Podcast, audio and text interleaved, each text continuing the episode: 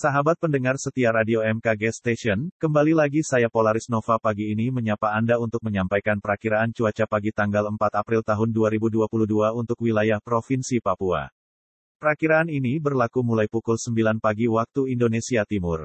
Berdasarkan informasi dari Balai Besar MKG Wilayah 5, pada pagi ini wilayah Paniai, Deiyai, Dogiai, Puncak, Intan Jaya, Mimika, Asmat, Mapi, Bovendigul, dan Meraukai diperkirakan akan cerah berawan. Sementara wilayah lainnya pagi ini diperkirakan berawan. Demikian perakiraan cuaca untuk pagi tanggal 4 April tahun 2022.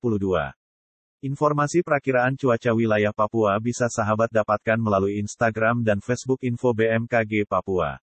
Simak terus update perakiraan cuaca untuk wilayah Papua melalui kanal podcast Radio MKG yang dapat diakses melalui Spotify, Apple Podcasts, Anchor.fm, dan SoundCloud. Selamat menjalankan ibadah puasa bagi sahabat Muslim Radio MKG Station. Selamat beraktivitas di mana pun Anda berada dan tetap patuhi protokol kesehatan.